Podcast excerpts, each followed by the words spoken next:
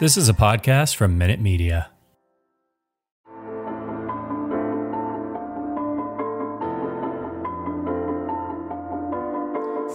Welcome to Jab Cross Hook, a fan sided fight show with your hosts, Ian McMillan, Amy Kaplan, and Reed Wallach. Hello, everyone. It is Jab Cross Hook. Myself, Amy Kaplan, Reed Wallach.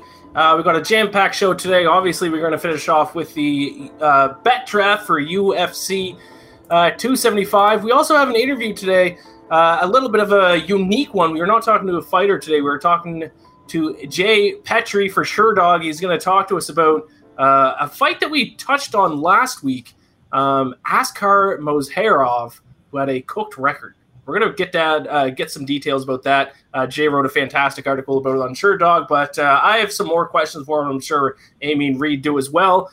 Uh, but we are obviously going to start with just a little chit chat, a little what's going on in the UFC world, a little update from past weekend. But we will start the show as always with what are we drinking? Reed, I will start with you. What have you snagged from your community beer fridge? Yeah, I've decided. First of all, what's up, guys? Uh, I've decided no more Bodega Man to give me like random beer options. It's not going well with my drafting. It's not going well with my UFC betting. We are sticking with beer in the fridge. This is what happens when you're a 25 year old and live with two guys. There's always beer in the fridge, so we're sticking nice, cheap Bud Light. Keep it simple. Get nice and loose. Got a finals game later. Let's just keep it flowing. Let's get back on track. Uh, Amy, I know that you are obviously training. Uh, we talked about this last week. Uh, so, are you drinking this week, or at least drinking some, I don't know, Gatorade or something? What do you got? it looks like Gatorade, but it's just water with some energy fizz. I've been feeling, oh my gosh, this week has kicked my butt. Like it's bad, bad, bad. Like it's crazy, crazy hard. So I'm just going with water and some energy fizz, try to boost me up because I took a nap before this low energy. We'll see how the rest of the show goes. What week are you in the training? Is it week three? Week three. Makes sense. So, from my experience of being uh, in really good shape and exercising, and then stopping for two years and then getting back on it, I find like the third and fourth weeks are the toughest weeks, and then your body starts to get used to it a little bit after that. So, um, still sticking to it so far, though. Yeah. Three weeks in. Yep, still sticking. And how many? How many weeks is it total? Twenty. Okay. Yeah, I feel like once you get over that first hump of three, four weeks, and then yeah. you know you adapt, like Ian said. Yeah. Yeah, and it we're we're obviously increasing what we're doing, doing things a little bit harder.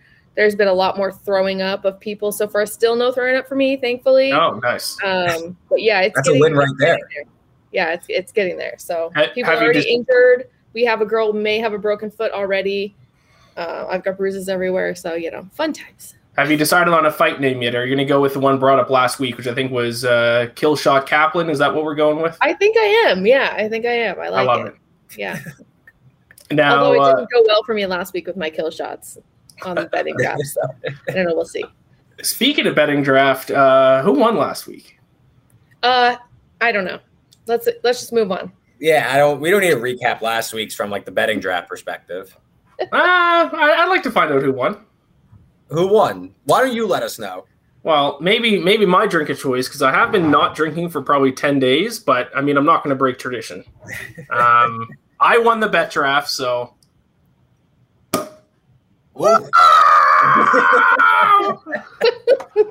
Victory bubbly this time.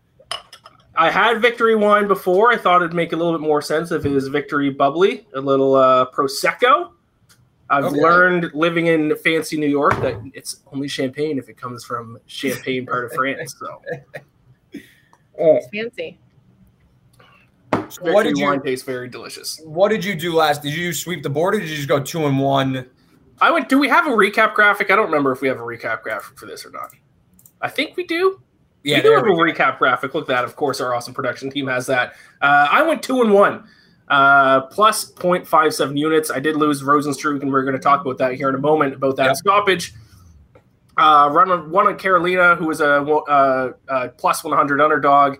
My strategy of betting the uh, fighter who won the first fight in a rematch uh, worked for me this time. And then Menifield, which is obviously the guy who fought the guy with a cooked record that we're going to talk about a little bit later with our guest. So I went two and one, and I I was lucky because that Menifield bet we placed when he was still only minus 175. Saturday morning, he was all the way up to minus 250 because the news kind of broke uh, about his opponent's cooked record.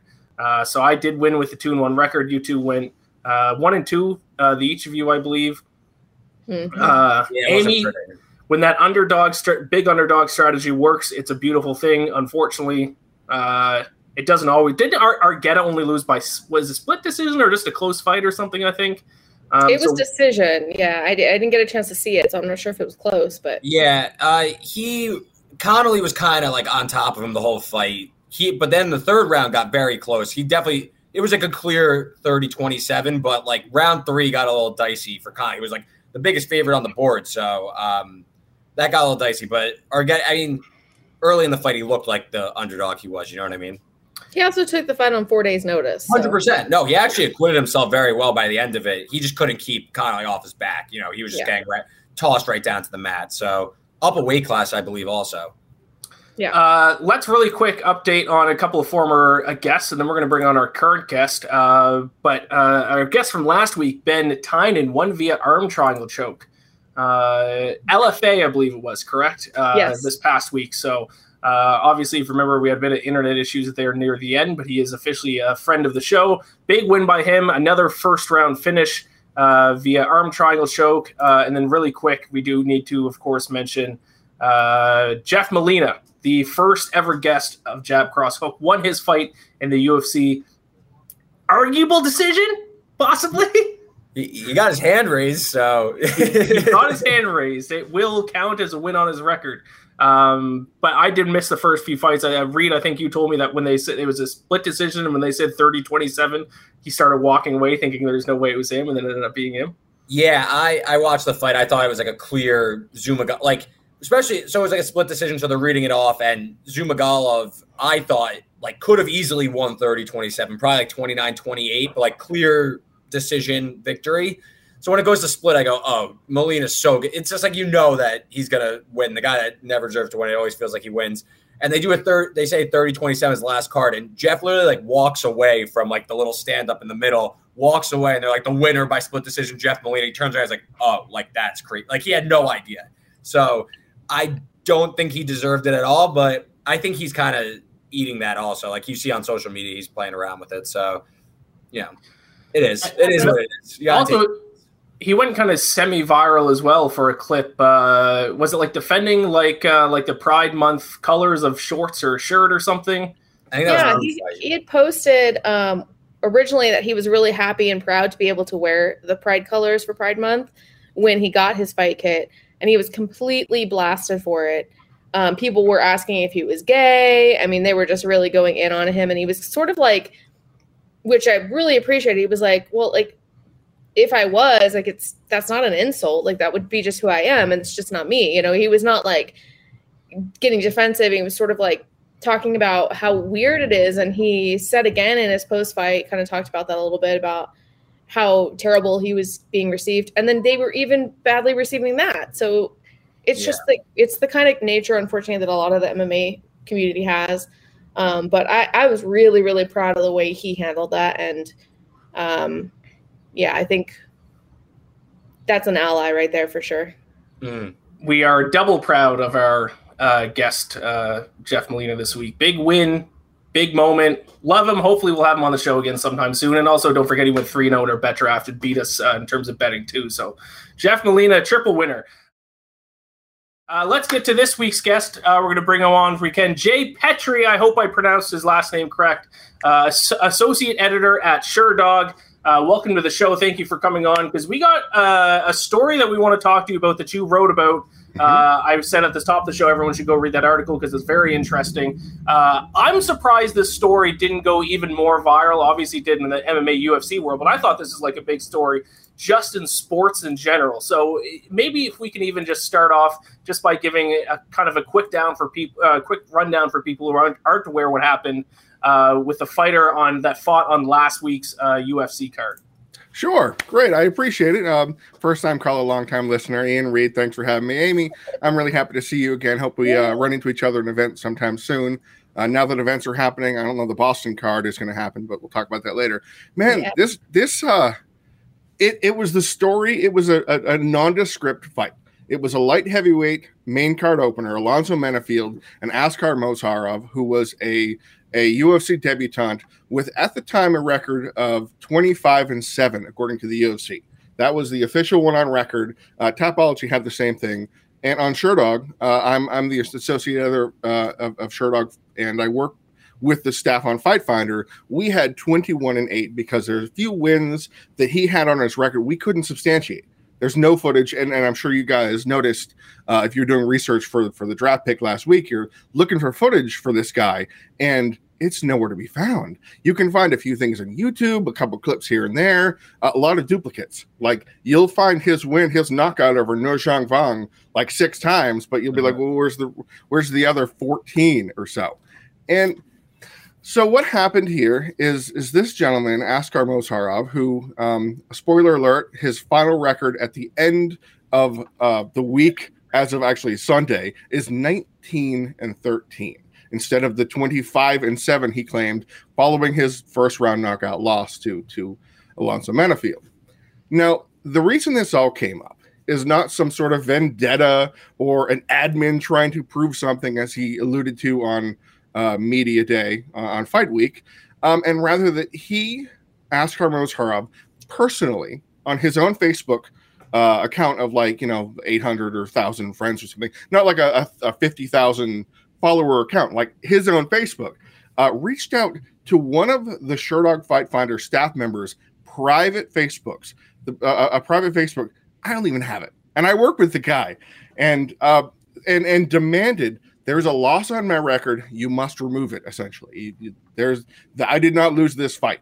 And if you look on the article, I actually document this specifically. It's a 2016 fight against a fighter named Fan Rong in an organization called the Legend King Championship. Well, there's the there's the, the, the small thing of the pictures and the information that we have already, uh, the fight poster we have of the actual event, and that little tiny thing of the the actual fight itself. We have the video of him fighting with the introductions of Fan Rong and you guys have seen Askar Mozharov. He's a very distinct individual. Yeah, neck tats and the, the the thing, the the Ukrainian Conor McGregor style, which you know Conor McGregor didn't invent that, but you know he's a very distinct gentleman. And we started doing some digging to to to determine his record from there. To set the okay, we have an investigation going. Let's look into this gentleman and see what we can find here. And as we found out, uh, we we realized there are internal notes we have for Sherdog Fight Finder. Uh, all the way back to 2017 for this guy when he legally he changed his name from Arthur Shadikov to Askar Mozharov. Now, changing your name, that's fine. Go ahead. Don't, we don't have any issue with that as long as it's documented. But you can perceive a situation. Uh, you know, just imagine, for example, this guy changes his name and, and lets Sherdog know, or somebody lets Sherdog know. And then a gentleman named Askar Mozharov emails another Fight Finder staff member and says, Hey, excuse me, my name is Askar here's this video of this old fight. This guy, his name is Arthur. My name is Askar. So you can see that we're not the same person. Could you please remove this loss because this is a this is some other person, and that transpired to the level uh, that got a few more losses pulled off his record onto uh, an account like Arthur Sadkov, Arthur Shadkov, Artur Shadakov. Now there's transliteration for Russian languages the the K's, the A's, etc. There's different ways to type names out. So we were able to determine as a staff, this guy is the same person in every fight. Now he's a very distinct individual. In 2013, he still had the big giant tattoo on his arm that is unmistakable for him, even if he's 170 pounds instead of the the Goliath 205 he is now. And the investigation over the course of several, well, you know, into fight week determined that his record of 25 and 7 or 21 and 8 depending on who you looked at was actually he only had 19 wins because there was a tournament we found and we found the entirety of the tournament but he wasn't there he never never was never was it wasn't like a no show it wasn't anything weird weird like that. I mean gosh it would be crazy. No he just wasn't ever part of the tournament to begin with. And and all of this transpired and unfolded at live and it it turned a nondescript fight into something truly bizarre. And and I like I've been working with Fight Finder staff members for, for quite some time. And it's even to me, it's shocking to have what is it? He he he actually, you know, uh, I, I made the joke of the, the my my own Sherdog stat of the week is six because Askar Mozharov suffered six losses in the in the span of fight week to, to fighting in the UFC about that. Uh, but it's it's it's truly a bizarre situation, um, and I don't like to use the F word of, of fraud um, because that's a big word. It's a this is a sport with major you know money on the line and That and, all of the things like that. But unfortunately, you know, you got to call a, a, a thing what it is. And uh, I want to ask you all something, if you don't mind, a, a quick question. Sure. Do you think the UFC will hang on to this? Because the UFC is fully aware of what happened. That we, Sherdog has been in open communication with UFC staff. Um, I personally was contacted by an official from the UFC to clue them in on this situation, so they know. They know. They they updated his record. We we talked about that, Amy, on Twitter. Uh, that what what is the record going to be? Is it good? What what are they going to show on Fight? What's Bruce Buffer going to say? And they they showed they, they reflected it the way it is. Do you think that Askar Mozharov will have a place on this roster going forward? You know, that was actually um, on our list of questions to ask Ah, you. okay. but I, I have a theory. I think that if he had come in and put on a great performance, then yeah, I think they would have said, "Oh, we knew all along Mhm. that he was good, and we saw something or whatever," and they would keep him. But I think after his performance and all of this drama, there's no way they can. I mean, I think if they do, then there's clearly somebody is being Like a puppet master or- kind of yeah, thing, you there's think? somebody that's doing someone a favor. Someone buried a dead body somewhere, and they, because otherwise, uh, why? I mean, he didn't put on a good performance. He didn't look good. So why? Yeah, with all that drama, I don't know. What do you guys think? No, Jay, I mean, I don't know how well versed you are in the betting space, but I mean, Menifield, when we did the draft initially, and I did my research, like you He was said, about and- a, he was about a, a Menifee was about a, what a buck fifty minus one fifty or so. Yeah, when we did the draft, I think he, he was around like minus 175 at that point. Like he was starting to pick up steam. and I had yeah. done my research on the fight and I saw like who is like I was like, who is this guy? Because I don't think that highly of Alonzo Menifield. So I Mm-hmm. was like, okay, maybe I'll go. And then I looked into this guy. I was like, I literally have who is this person? I, I literally have no idea who this is. So by the time the fight closed, he closed, I think, minus 255. Yep. He looked minus a thousand. He this was like he was fighting just a really tall guy off the street. He would I mean, like Amy said, Morozov, he would have acquitted himself well in the octagon and gets knocked out. It happens. Like maybe UFC could spin this, but Mhm. I just think you have to take this blemish as, hey, we got kind of we got conned a little bit. Like it is Yeah. like I know you don't want to throw around the fraudulent word. Like to me, like that's what this guy is. Of Like, course, yeah. and I mean, you know, someone at Sherdog, where you guys are like a database, and I mean, I use you guys for years. Mhm. You see all these different types of regional footage and stuff like that. I Oh, mean, definitely. for a guy to come out of the woodwork and then to get on the main card, I mean, it, it's a it's a little whoopsie. It happens, you know. There's no other way to do it. You gotta, Yeah. gotta eat Well, it that- you know, I ended up making some money off of Menifield, so I'm not that booked about it.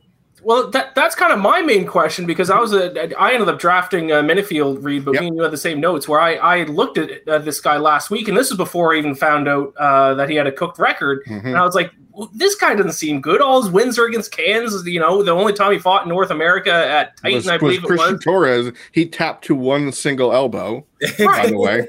So I was like, even before I knew about the record thing, I was like, this seems like an easy bet to me. So, like, why and how did he even get signed by the UFC in the first place? There's so many talented, skilled fighters out there that aren't in the UFC. How'd this guy get in? It has It- to be the tattoo. It has It, to. it it must be the tattoo. Uh, It, it's really actually a remarkable situation uh, because I, I was in open communication. We have uh, on Sherdog Fight Finder, we have about 50, 45 to 50 at any given time uh, international members of, of that work on the staff. You know, anywhere from you know Tennessee all the way to you know Ukraine, and, and we have all over the world. So we have multi you know time and, and multilingual staff members to, to investigate this. And one of the staff members uh, informed me that back in like 2017 or 2018 for one of his particular fights he was he was winning some fights uh, the announcer stated that multiple times that he was actually signed by Bellator at the at one at one time once upon a time now he never fought for Bellator as well we know and as we also recall he was signed to PFL last year wasn't it uh, he was stepping in uh, for it was it was it Challenger Series or anyway he was signed to I'm sure. PFL and he and he pulled out on fight night and and and that all well fell, fell through too. So he was also signed to PFL, and then he was picked up by the UFC. When you have that sexy, glossy 25 wins and 23 of them are by 100%. knockout, it it I guess it it it paid it it just on paper. On paper, it was very sexy. Now, as you recall, you I heard you guys were talking about the uh, uh last week, the um uh Kratos, the three the last three wins he had, uh where you know the guys he was fighting were not exactly uh, you know, ultimate hot shots that, you know, that one of them was a sub 500 fighter, one of them was five and one, uh, and then one of them was was the the spinning wheel kick uh, that he bumped into his ear, and the guy went ah, and he fell over. There's another fight on his record that's an eight second knockout where he walks the guy down, throws a high kick, the kick is blocked high. Okay. That's the first strike. The second strike, he steps in. They're in a ring, on a cage. Steps in with a knee. Guy blocks low, blocks the knee he, uh, Oscar goes punch, punch. The guy's corner throws in the towel. That's it. That's the whole fight. That's the entire. And the guy falls to the ground and he holds his back and he's all hurt. Oh, and what promotion me. was this with? Uh, this was with IPFC Young Fun Showdown 10, uh, July 28th, 2018, against Nurjang, which is all we have. We only have one name.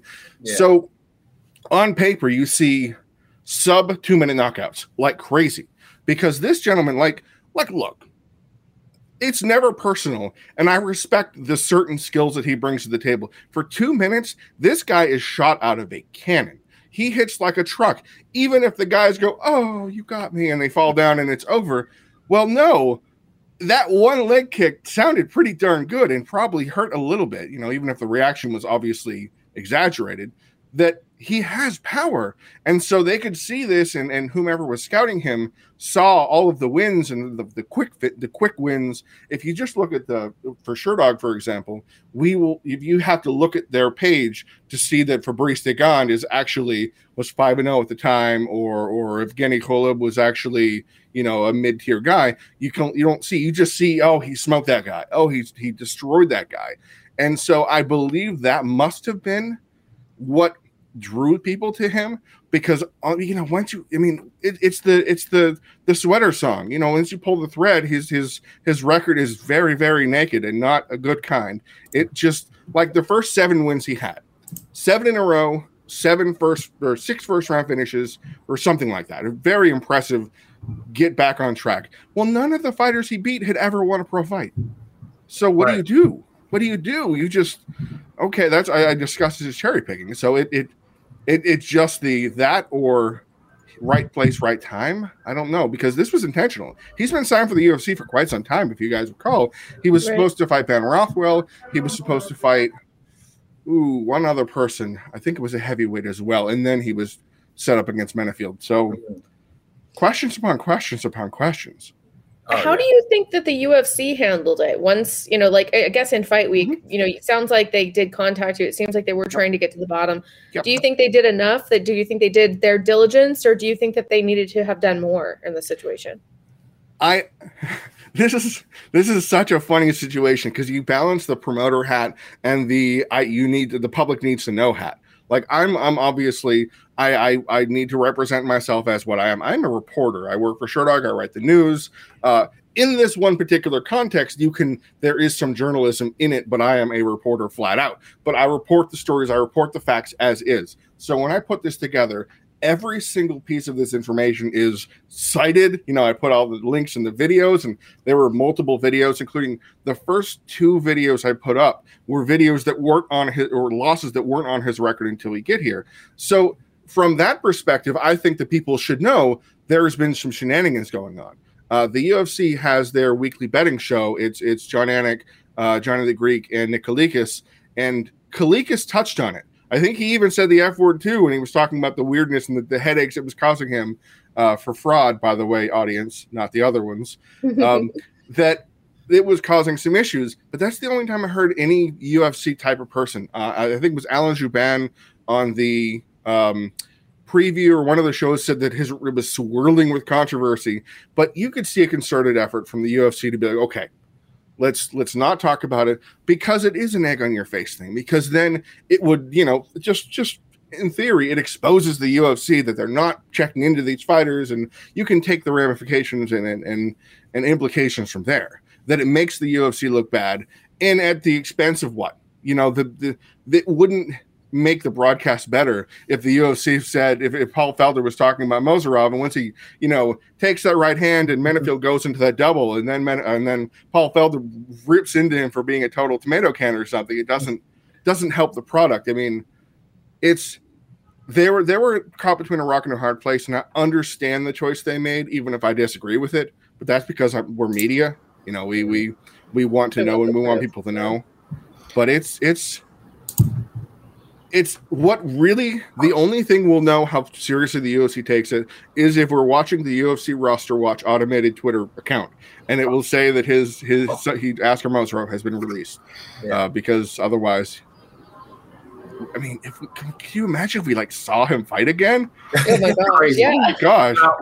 in, in in your time doing this, uh, obviously you've been doing this for a while. Have you ever seen anything like this? Especially, uh, obviously, I know the kind of the regional circuit might see this kind of thing occasionally, but especially at the UFC Bellator level, have you seen anything even close to this before? I've been watching the UFC for a long time. I don't remember a story about a guy's record being, you know, cooked heading into fight week. So, ha- have you run into this anything like this before? at this level, not to this degree.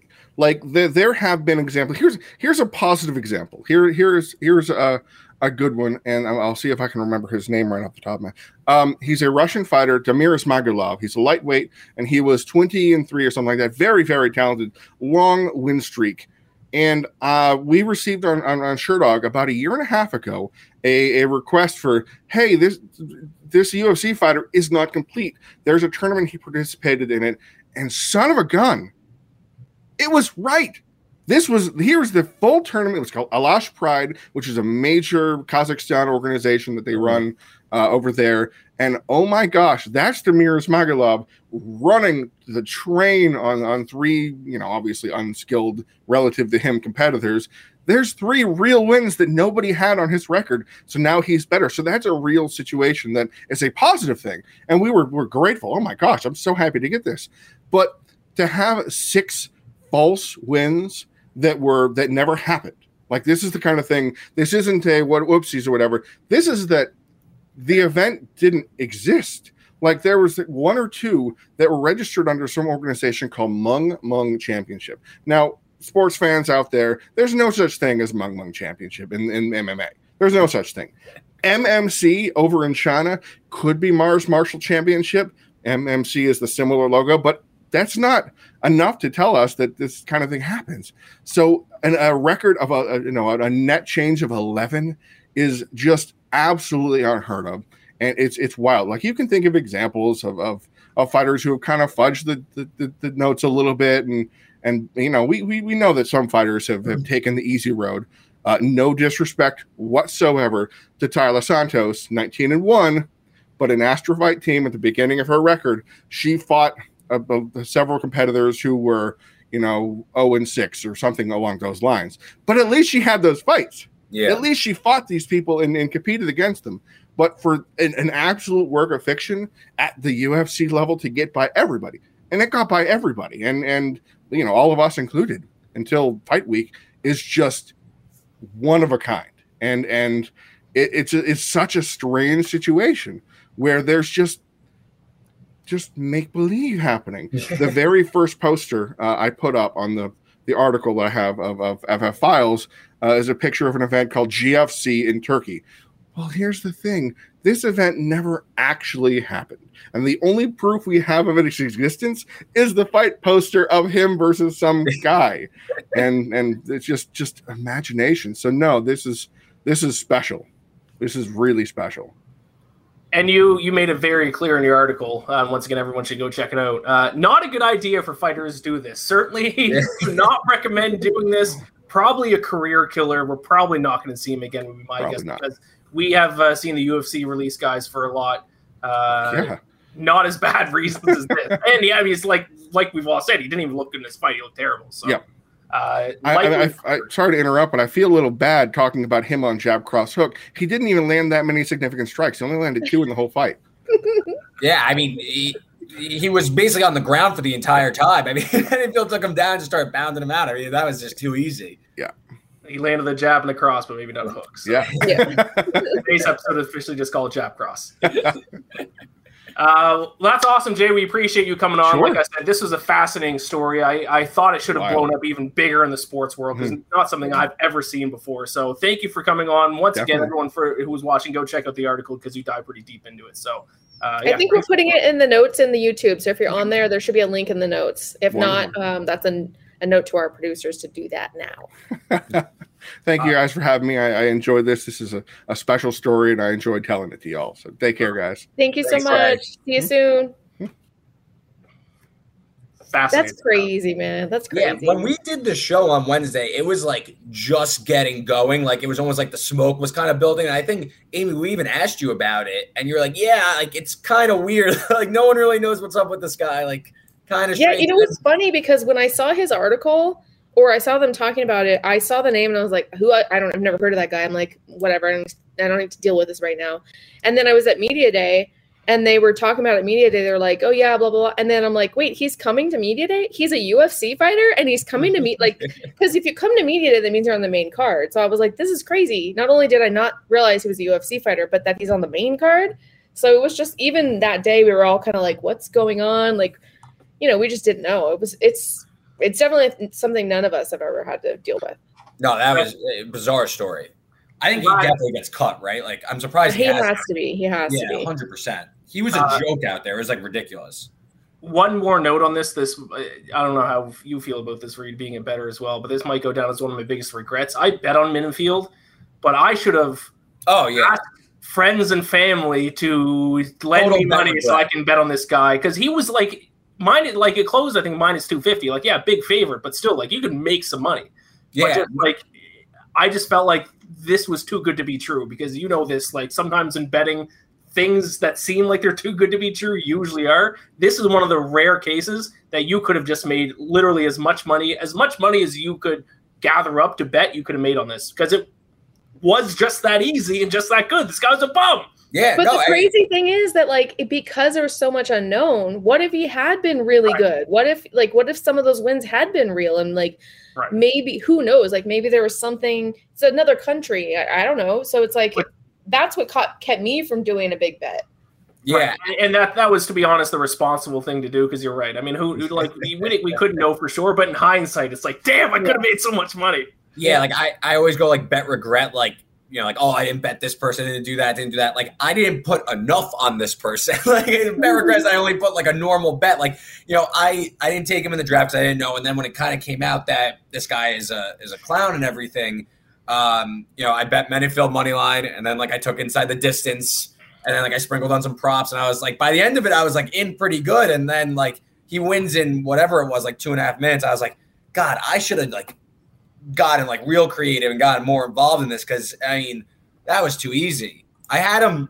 I had him to win by submission, like plus six hundred. That was like kind of the that was like the big like uh uh enchilada there, and he had him in the crucifix, and I was like, oh, like maybe he'll just like tap out because like he doesn't want to like be in the fight anymore. Because he, t- I heard that he tapped that other time Right. from like an elbow, so I was like, oh, maybe he'll just like tap and I'll win, and then like uh, whoever was the ref just stepped in was like, you need to stop, like literally killing this person. like this guy's not supposed to be out here.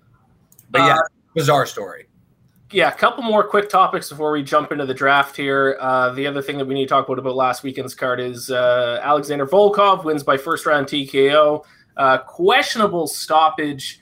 Uh, at least, I mean, I think it was questionable, but also it's so hard to argue with stoppages because, like, at the same time, we're playing with someone like you'd much rather an early stoppage than a late stoppage because we're playing with someone's, you know, health, their head health, their brain health. Mm.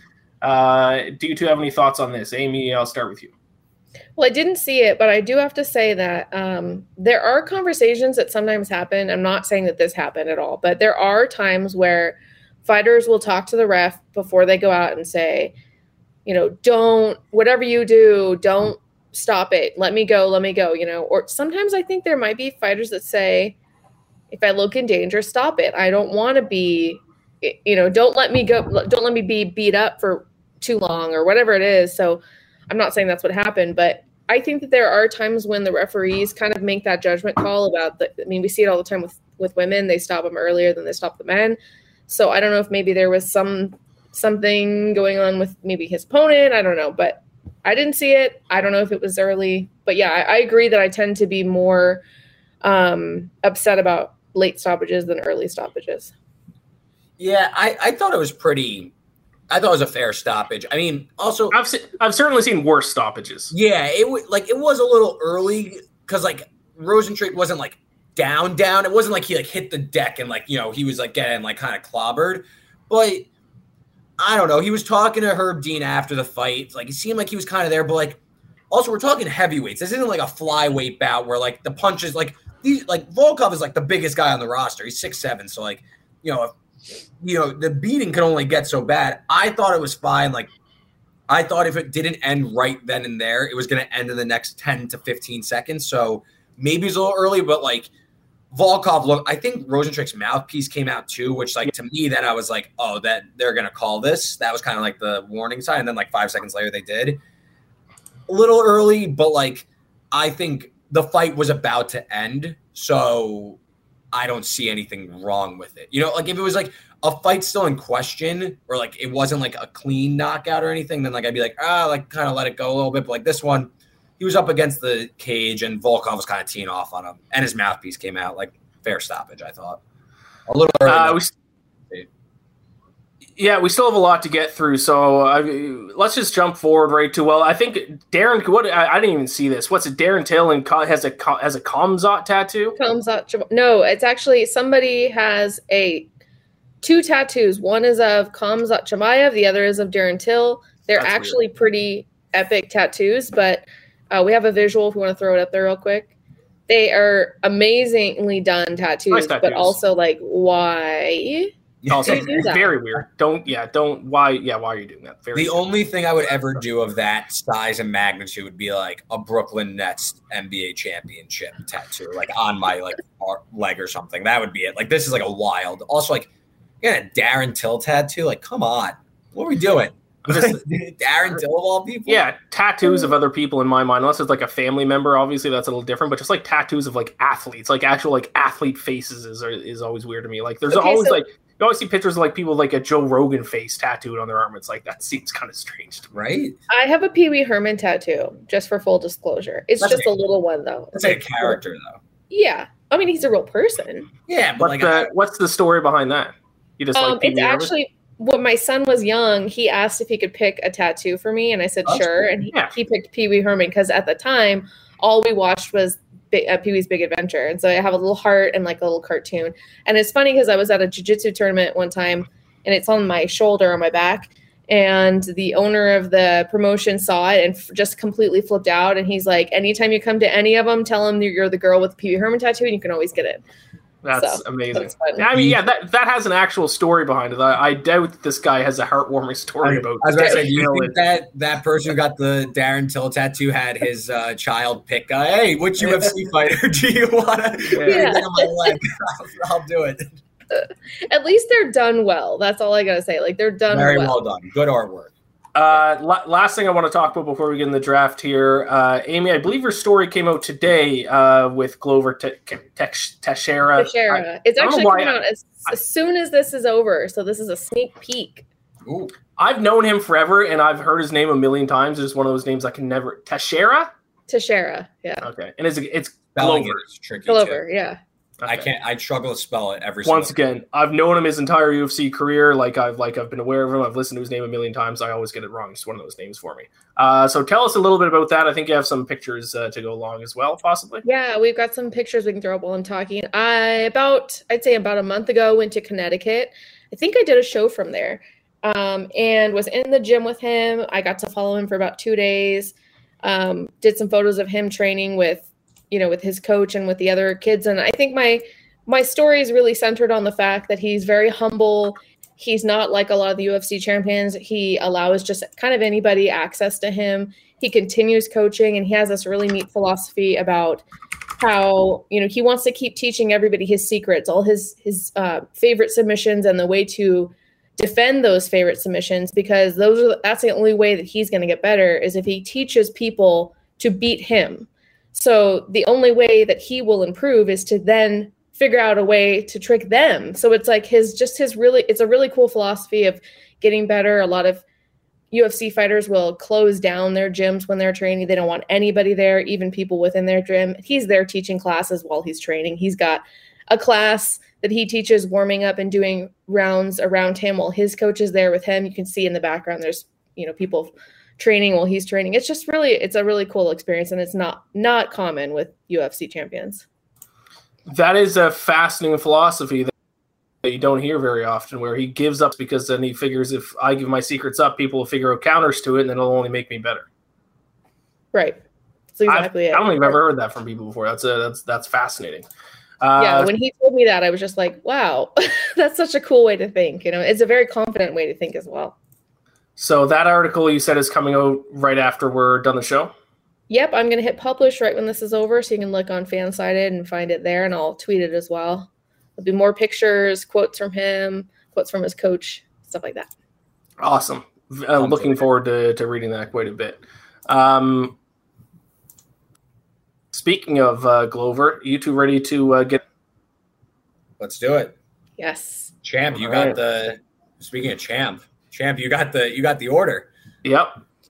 Defending champion. So if you are new to, to the program, if you haven't watched this before, we do a little bet draft to make it uh, a little bit more different when talking about who we like this weekend. Uh, it is a snake draft. We go obviously one, two, three, and then three, two, one. We uh, draft fighters who are fighting in this weekend's card, uh, and then based on the odds, whoever finishes with the best record and is up the most units, or occasionally is down the fewest units at the end of the card, uh, wins that week's draft. Um, because I won last week, I get to pick the order. Quick question, and we didn't discuss this before we went live. We have in the past done four rounds for um, the pay per view cards. Are we only doing three because it is a little bit of a shorter, like smaller card? I would say three. We're running a little bit late as well. And You're it's a correct. We're a little bit behind card. schedule, and the card, even though it is a pay per view, it's a little bit of a small. Like there's not as many fights as a normal Yeah. pay per view. So let's Yeah. stick to three rounds here. Um, I haven't even thought about what order I want to go in, to be honest. Um, I will go. I'll go third. Uh, Reed, you go first. Amy, go second. Okay, putting me on. Are we just picking from the whole card too, since we're not doing the four rounds, or are we doing? Yeah, we'll just do Prelims the card. first. Anything's available. Okay, let me get my pick together and send it to the producer. I'll do everyone a, a solid this time around. But um, So obviously, I feel, like, I feel like the reigning champ though usually picks. They want to go third. I feel like. I feel like that's. I did it last time also. I feel like that's a trend. Yeah. has been a little bit of a trend, hasn't it? Yeah. So I I got my pick in. Do do do. Uh, I'm going main card though. Uh, first pick. I'm gonna go. I'm gonna say the name for sure wrong, but Ramazan Emeev. Oh, I should have gone first overall. Damn it! Slight underdog, and he is like the perfect underdog bet in my opinion. In what you're looking for, veteran has a lot of age and experience on his opponent Jack Della Mat- Maddalena. Uh, Maddalena came from the Contender Series, then gets like re- like a just trash can type fighter, like minus 400 favorite, knocks him out. Great. Uh, Emeev is a wrestle heavy, um, has the experience, like I said. He's going to try and take this to the mat, slow down Maddalena. I think that's a huge step up in competition. And I mean, look, if Maddalena is that legit, then I'll lose on that. But again, at like plus money like this, I think that Emeev, you know, slight on maybe like a pick 'em, maybe a slight favorite. I just see like plenty of avenues to victory. So I'm happy to get him uh, first overall. That was my top pick on the board.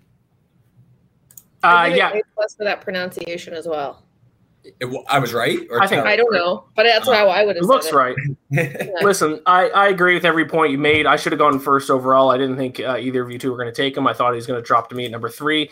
Um, but if you're going to give me a Dagestani fighter at plus money, I mean, I'm just going to take it, just almost based on that alone. So Especially an inexperienced fighter like Maddalena. Like, you know, you got to prove Right. it to me before you're going to be laying that type of price against a vet. So, so but I like- also, to be fair, that does kind of concern me because I don't really understand why.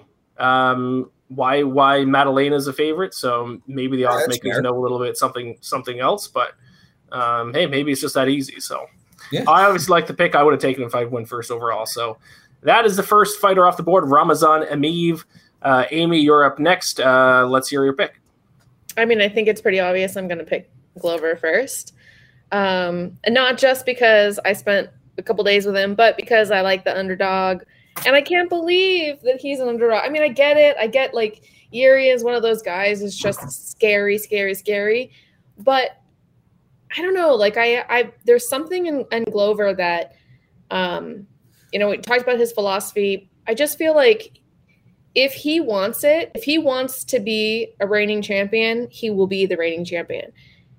You know, in the in the interview, we talked a little bit about you know retirement and does he want to make history and th- those types of things. And he's he's sort of just I feel like he's really happy with his career the way it is.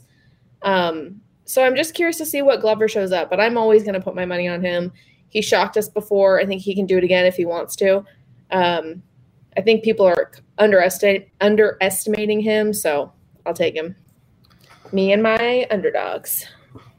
I did kind of assume you were going to take him, so I yeah I I was comfortable picking behind you. I was hoping I did not think Reed was going to take Emeev, and I thought Emeev was going to fall to me. So my strategy yeah. half worked. Um, I, I guess we yeah. should talk about the fight though. I mean, I'm in a bit of a pickle because like I think is like the real deal. I, I'm a I'm a big fan of his. Like since he, I know he's only fought twice, but like I've been on him both times. He's fought. This guy's a, a monster. Like he's legit. I'm not like, but I don't know. Part of me thinks like it's pretty binary, right? Like Prochazka is either going to knock him out, like just knock him out silly, or Glover's going to like hang around for like the first round and then get it to the mat really quickly and make him submit. I'm kind of leaning towards taking Glover probably by submission. But like I'm not confident in that pick. I mean, I think too like Yuri has this weird way of training where he's got I would love to follow him and see what his He's like, like a wild wild person. Yeah, which is is is not always a good thing. Like it's yeah. good like it was good for Tony Ferguson for a while and then it stopped working because your unpredictability almost becomes predictable. Does that make sense? Like no, he's he he's he got to the point where he was doing crazy things and focusing on like being different and not doing the normal thing when like the normal thing works too. You know, it's like so you don't want to get so far off offline that you kind of jump the shark, I guess is what you call it. But I, I don't know, like I I think that that could only last so long for him before and he has this, to back to basics. This is like the ultimate test of kind of like a you know an unorthodox guy against like Glover. To my in my mind is like the best example of a guy who just does the like the basic not not basics, but he does like everything oh, yeah. right. He's not going to yeah. be an unorthodox. He's not coming out throwing spinning back fists and things like that. He's going to do all the simple things very, very, very well, and that's how he wins fights. Yeah, like so. if we if we're talking about like next week, like Yuri knocks out Glover in the first ninety seconds and like is the champ, like yeah, but like look, I, I know he has a lot of fights under his belt and stuff, but it's a bit he's running up the ranks really fast and it's deserved, but I wouldn't be shocked if he gets humbled a little bit here and loses. Like again, I think he's a championship level fighter. I think he's huge and he's, you know, legit, but he hasn't really been challenged on the mat before. And he struggled, you know, in like his regional stuff on the mat. So I think, you know, when you're facing an ace like Glover, you know, if Glover's able to hang around the first two minutes, I think this fight gets really interesting. And again, if I had to guess, like I kind of lean towards Glover by submission in like round two, early yeah. round two. It's not a fight I'm going to be betting on. To be honest, I'm just going to sit back and enjoy it because I. I it's probably I Glover a pass. I don't see much value in betting Yuri. I have yeah. to say, I'm actually really excited to be able to sit on my couch and watch these fights and yeah. not have to be in the back and like squished with somebody and like scrambling with the internet and stuff. I'm gonna, I'm just so excited. I'm inviting people over. I'm like, we can watch it, we can oh, eat, awesome. we can do whatever we want. So Love I'm excited it. for that. It's great. Love it. Um, all right, I'll get to my uh, first pick and the final pick of the first round. Uh, we just talked about the main event. Uh, I guess is it? This isn't the co-main event. It's the third fight on the card. Yeah, right. The third, the co-main to the co-main. Um, Weili Zhang. I'm just going to take her uh, to beat Joanna Jędrzejczyk minus 175. I, was, I was on. I was going to take her too. Yeah, I didn't think you'd go favorite early. Obviously, a big favorite here, but uh, I think it's the right pick. I mean, Joanna hasn't fought since their last fight. To be fair, their last fight was a razor thin decision. I even think it was a split decision. Uh, she hasn't fought in the past two years now, which makes me a little bit concerned. Um, but this just goes back to the same strategy that I've harped on. It feels like almost every single show. I've looked at the data. I did a deep dive research uh, a couple years ago. It is a long term profitable betting strategy that when rematches happen, you bet on the person who won the first fight. So it's really as easy as, as that. And I think I think we've seen uh, the best it, that uh, Jędrzejczyk has to offer, whereas I think Weili Zhang still has room to grow. So I think they are trending a little bit in the opposite direction. Uh, so I will take Weili Zhang uh, minus 175 as a big favorite. Yeah, I, am with you here. I, I, like Zhang a lot in this fight. This was like a similar line to when they first fought two years ago, and I mean, it was like, was it that? Was she that big of a favorite the first time? Yeah, I think maybe like closer to minus 160, but like in in this range, like moderate to biggish favorite. But like it's three rounds this time. Like Zhang kind of let it fly. She's the better striker in my opinion, and like it's not like she's like I know she got knocked out by Rose Namajunas. I thought that was kind of fluky, and then she lost a tight decision. I thought she was winning early, kind of gassed out, and got like kind of ended up on the mat too much. This is a three round fight. Joanna hasn't fought it since this fight. Like I don't know, isn't Zhang just like probably gonna look better than the first right. time around, right? Like I feel like early, like a shorter fight is gonna benefit her more than Joanna, who is more of like a cardio a cardio type of fighter where she's trying to grind out decision. Zhang is kind of going for knockouts and trying to like land damage. Amy, any, any thoughts on the fight, or maybe you want to keep your opinion until I a later? I keep pick? my opinion to myself. Okay. All right. uh, I will say I, I love Joanna, favorite fighters of all time. How could you not love her as a fighter? But and I think she represented a, a very milestone in women's martial arts. But I think now Weili Zhang kind of represents the then the next level of women's mixed martial arts. But hey, I could be wrong. Maybe she comes out and wins and makes me look stupid. Super possible. Um, but I will take Weili Zhang. So let's bring up the recap graphic for the first round. Uh, I'm the only one on a favorite uh, in the first round. Uh, back in favorites has actually kind of won me uh, a couple drafts recently. So, uh, but we'll see how the rest of my draft goes. And then uh, both underdogs for Reed and Amy. Uh, Emeev plus 135 for Reed and then Glover Teixeira in the main event as an underdog plus 165 against Yuri. All right, snake draft. That means it is back to me. I'm going to take actually an underdog in this one, uh, and I'm going to take Jake Matthews plus 120 okay. against Andre Fialho. This guy's been around lately. Yeah, this is so. This is the third time he's fought since we started the show, which is only yeah. like a three. We've been doing this for a few months, and he's already. This is the third time he's fought. He's fought a lot. This is his third fight this year. Um, yeah, he he lost his first fight in the UFC, then went on to score two straight knockout losses or two straight knockout wins, which are, are obviously uh, uh, very impressive wins. But I think this is a very significant step up in competition for him. Jake Matthews has been around for a while. He's experienced, but he has room to grow. And he's actually, I think he's one of the more underrated fighters uh, in this weight class.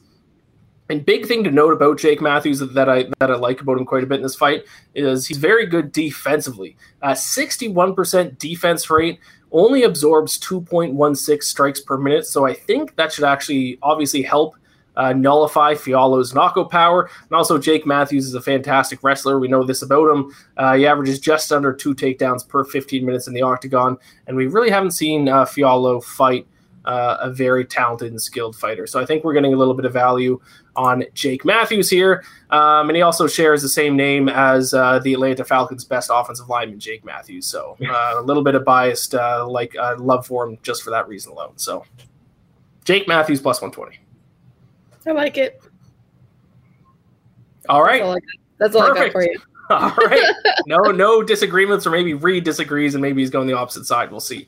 Uh, we'll Amy, it is back to you for your second round pick. Okay, so clearly, based off my reaction to your Weili pick, I'm going to go with Joanna Jędrzejczyk. Um, I think normally I would probably go with Weili just because of the experience, you know, the the fact that she kept fighting while Joanna was out. But there's something about Joanna that I don't think she would return, and I don't think she would take this fight if she wasn't sure she was ready. Um, there was some talk that she could potentially be retiring, um, all kinds of stuff. I just don't. I don't know. I, I think if she's coming back, she's coming. She's gonna make you know put a message through like I'm back. Uh, I just don't see her losing. I mean, maybe a very close like razor split decision. But yeah, I think I think Joanna's got it. And I have a fun story about Joanna. I'll always remember it. So I always put put some money on her. I was doing a um, a fun thing with some fighters at media day one day where I had them all reading a section of a Christmas the night the night before Christmas. They were each reading a page, and I was putting it together to make like a cute little Christmas video. She was not on the card, but she was there at the hotel and found out I was doing it and wanted to be included and came downstairs just to be included. And she could not pronounce the word chimney. She kept saying chimmery. And I just like, I know it has nothing to do with why I want to bet on her, but I just think about that and it makes me smile. And I cannot put money on anybody against Joanna ever again. Because in my head, I just hear chimmery over and over. I feel like I saw that video. How how how long ago was that? It was before COVID, so two or three years. Yeah, I mean, it had Mike Perry in it, so it Yeah, I think I remember. I think I remember watching that video. yeah it was fun some of them got really into it and uh yeah i remember to do it we had they had to separate colby and and Usman. that was when they were fighting. So i had to mm-hmm. have them in different rooms and both of them took it really serious and like read through the pages a couple times and practice. So i just i don't know i thought it was really cute how how well the fighters and like how, wanted to do like they took it so serious they wanted to be really good on camera. So hopefully we can get back to doing some fun stuff like that soon I I mean, obviously, I'm on the other side. I'm not going to argue too much, though. I like I said, I love Joanna as well. Uh, I wish her the best, but uh, from a betting there- perspective, I think Weili's the pick. But we'll see. Amy, is there a chance she retires if she loses, or that's like this is like the start of like the comeback? Not, I know you were saying like announcing she's Mm. back. But like, what if she loses, or you have no idea? i don't know i She's think still relatively young. Yeah, I mean, I think that maybe the retirement talk was more like fans because she was taking so long. I don't know if she ever did. I think there was one time where she tweeted something that said um, something that kind of alluded to retirement, and I messaged her manager and was like, "Hey, is she retired?" And her manager said, "No, no, she's just enjoying vacation." And um, so I don't know how much of that retirement talk was actually her. If it it might have been more like the fans saying. Mhm. So I don't know. I don't think if she loses, I don't think. I guess it would depend on how she loses. Yeah, for sure. All right, Reed, go ahead with your final pick of the second round, and then we'll recap the first two rounds. Yeah, I'll go with another underdog on the main card, uh, Rodrigo Bontorin. Oh, I had Uh, him on mine. Yeah, Ooh, Yeah, so people love Manel Kape. Uh, definitely said that one wrong, probably too. Um, I just don't see as much Bontorin. I've seen his last handful of fights. I know he's technically winless in his last four. He had a win overturned to a no contest. But I watched him against Kai Kara France, who's now ch- uh, challenging for the title. He had him done in the first round. Kara France no- um, ends up getting up and from a submission, knocks him out. So like if that changes, like I just think this is a really low price for a veteran. He's been around. He has 11 wins by submission, and Cop hasn't been challenged really there. A lot of his wins are by knockout, kind of wild. If Bontorin could hang on, me, I know he kind of gassed, but I think he can win this fight by submission. I think it's a steep price, uh, and this is a step up in competition, in my opinion. Bontorin's fought the better fighters. I know he's on a losing streak, but I kind of want to play against that and get like kind of the falling knife. So I'll take Bontrain at plus 185 and it seems like Amy agrees with me. Yeah, It's I mean that's, who a- I had a him. That was going to be my next pick. So It's a big price, so I don't know. I, I kind of lean there. I think you know submission threat, especially. Yeah. No arguments from me. All right, let's bring up the round two recap graphic here. Uh, all three underdogs this time. So out of these six fighters selected so far, only one has been a favorite. There's no way this will, you know, go south for us. Uh, Bontorin plus 185 for Reed. Uh, Joanna Jacek plus 145 for Amy, and Jake Matthews plus 120 for myself. That brings us to the third and final round of the UFC 275 draft. Reed, go ahead. Yeah, uh, kind of don't love as much on the card. Uh, Zhang was kind of like my third. That was kind of like my ideal draft. Bontorin, um, Bontorin, Emeev, and um, Zhang. But I'm going to go Steve Garcia, minus 175.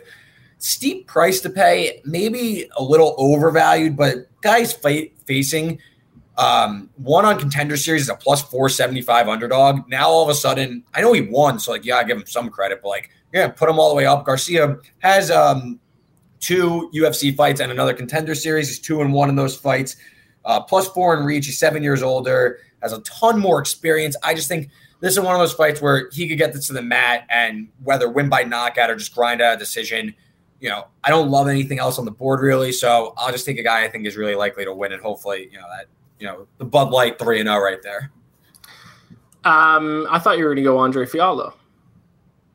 No, I kind of like him too, but I don't know, something fishy about that. Because All I think Jake Matt Jake Matthews, you know, you make good points, and I don't know. I don't like Fialho as a a favorite because he's kind of knockout or bust. All right, so uh, it might be the first time ever myself and Reed will not be on opposite sides. Uh, maybe that will be the better for us. Amy, A- Amy is smirking right now. Amy, are you going against Reed? Yeah. Oh, was here we go. That was actually the other person I had on my list in case I couldn't get uh, Bontorin. I do not know how to say this dude's name. Have you like Hey. spoken to him though that like is going to make me like feel stupid about this, or you're just taking a shot here? No, I literally was looking for an under because I there's a lot of names on this card I don't recognize or don't. And there's not a you know a lot of good underdogs. You know me, I want the underdog. So I looked at all the underdogs. I picked the one that I thought had the funnest name. Okay. And he's a he's a debuting fighter as well. So he has that little element of like he's got the I gotta make a a show Statement? here, you know, yeah, yeah, statement, that's the word I'm looking for. I gotta make a statement. He's coming in off a bunch of crazy wins. I don't know. I just I, something about him I liked.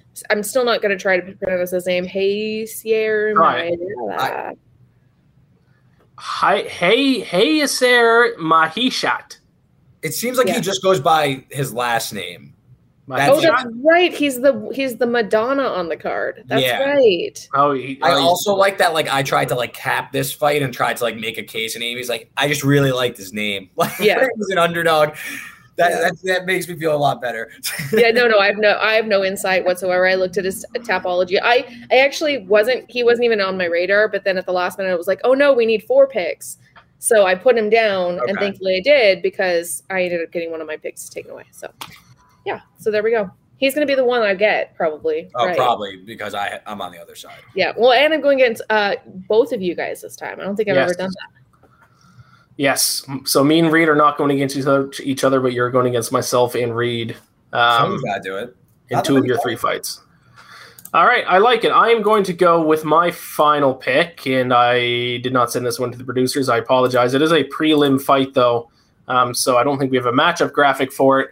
I'm going with now. I don't know which name comes before the other one because I'm seeing conflicting reports, but either Na Liang or Liang Na. She just missed the cut for me. I, I like this pick. All right, I'm perfect. to hear. I'm gonna So- bet on her in some capacity. So my big thing this was my kind of my backup because uh, ended up getting selected but uh, she is a plus 130 underdog. Um, she is fighting Silvana Gomez Juarez and if you look at the matchup at least based on how these fighters have had their fights finished uh, I think it's a good one for Na Liang.